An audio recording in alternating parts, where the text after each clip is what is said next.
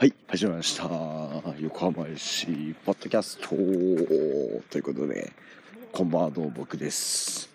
ということで今日は5月の20、もうちょっと日付変わっちゃったかな、よえー5日ですね。はい、ということで今日は、えー24日の水曜日のルヴァンカップの広島戦のことを喋ろうかなと思いますけども、えー、まあ水曜ナイターということでね、まあ、しかもルヴァンカップはもうここまでえ横浜 FC は全部負けてますので、えー予選突破も、えーないということなんですけどね。まあまあ試合やるからには勝つしかねえだろうということでね、えー気合い入れて行ってきましたけどもはい。まあまあまあ買い物してね入ってまあまあ特に約束ないんでね。いろいろ皆様とおしゃべりしながらねやってましたけども。まああとはねちょっとこういうね SNS にというまあこれをこのラジオを SNS と言っていいかわかんないですけども。まあねそこにあげてもいいかなっていうこう面白事件はあったんですけども、これはちょっとまああのノーツイートというかね、一応クラブスタッフのね。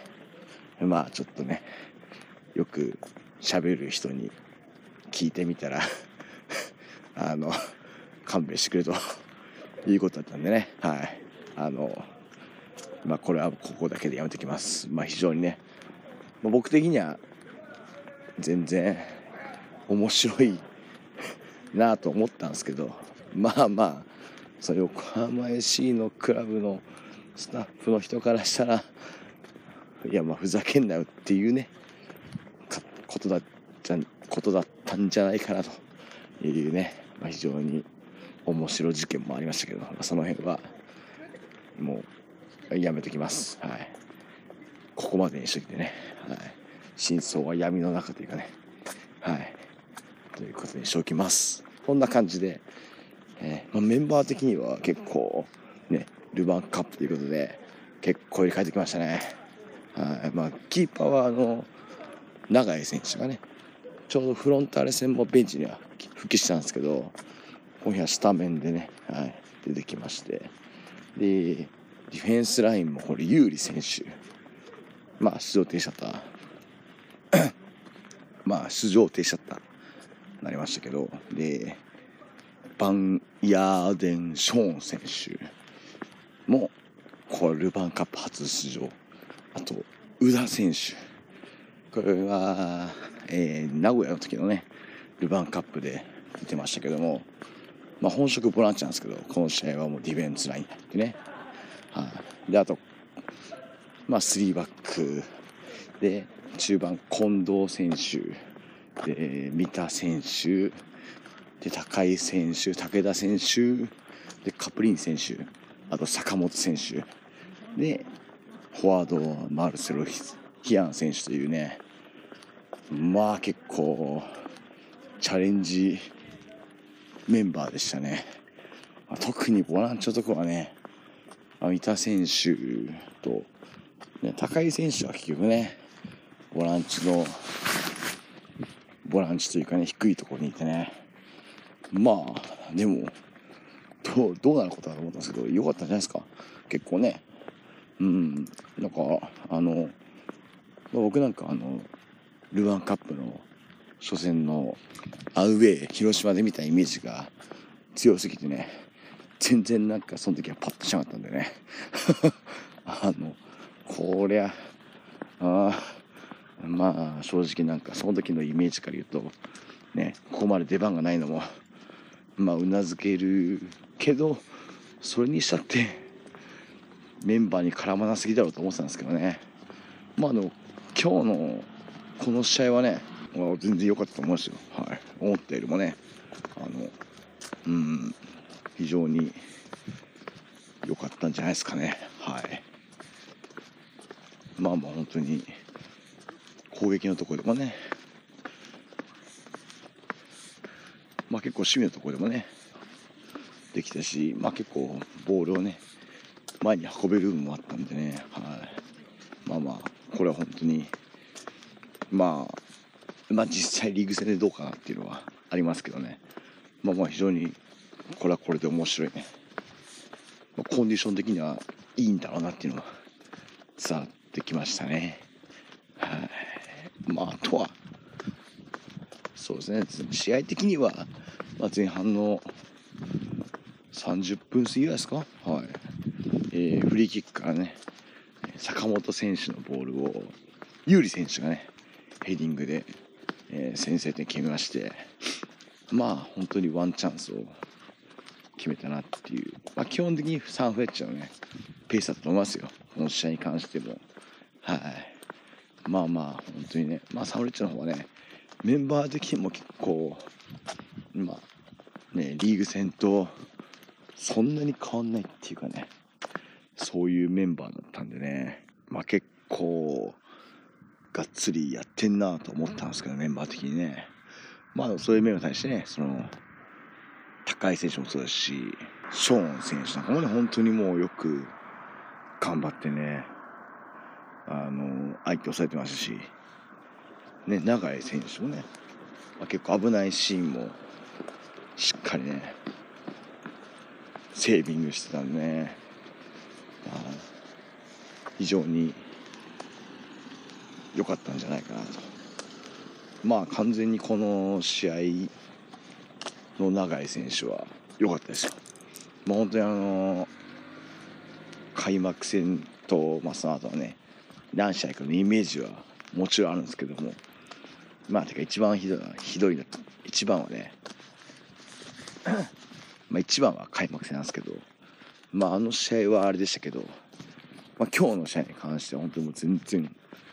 よう素晴らしかった。ナイスキーパーだったこれは確かにサブに入ってもね、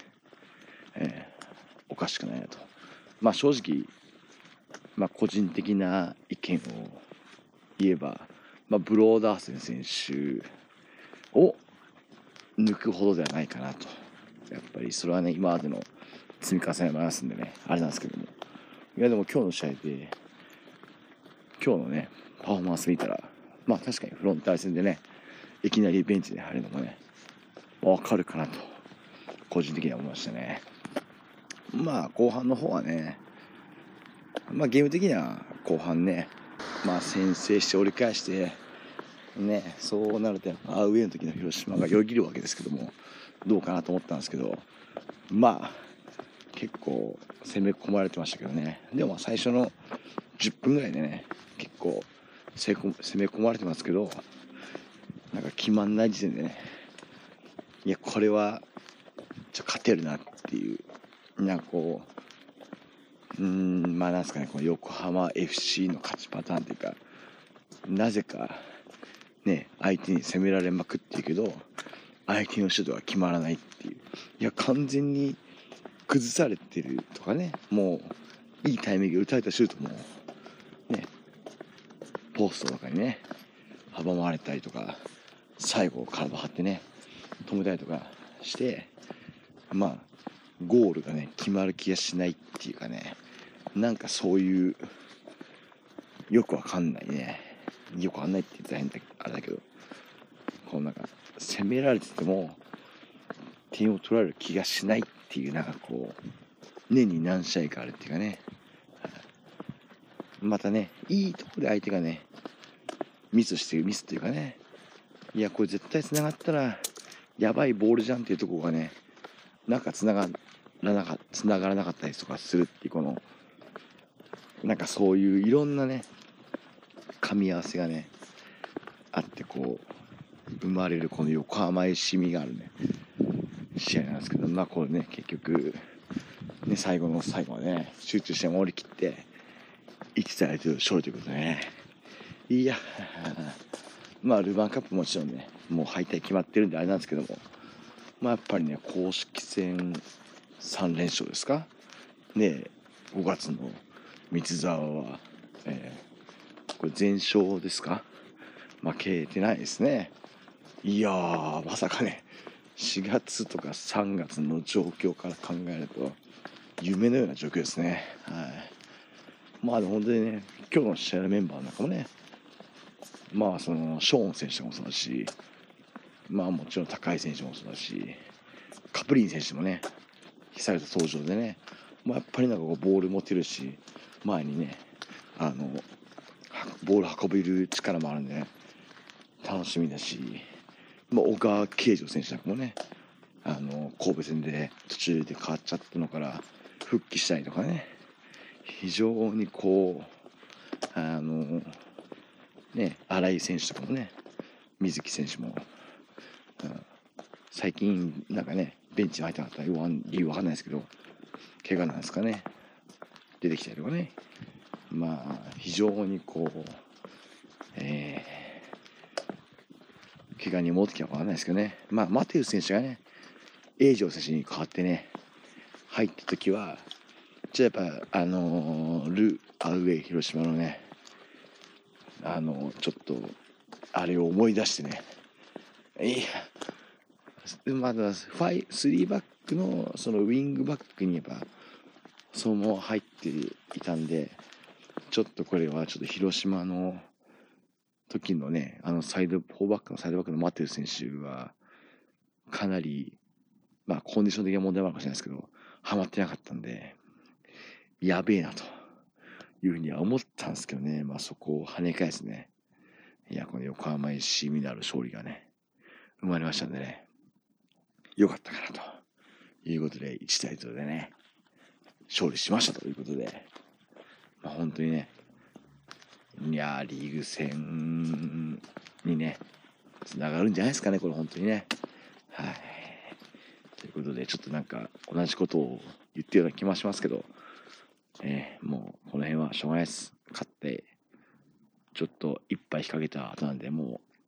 う、しょうがない。ということで、えー、ちょっと家に着いちゃったんでね、まあちょっと家に着いてしまいましたので、この辺でもうさらっと終わりにして、また僕も仕事なんでね、また明日寝ようと思います。ということで、横浜市次の試合は、えー、週末、セレス大阪戦ということでね、えー、アウェイですけども、なんとかね、5月、負けてないもしかして5月負けてないもしかして。なんでね、5月無敗で乗り切って、まあ最低限勝ち点をね、えー、持って帰ってこれればいいかなと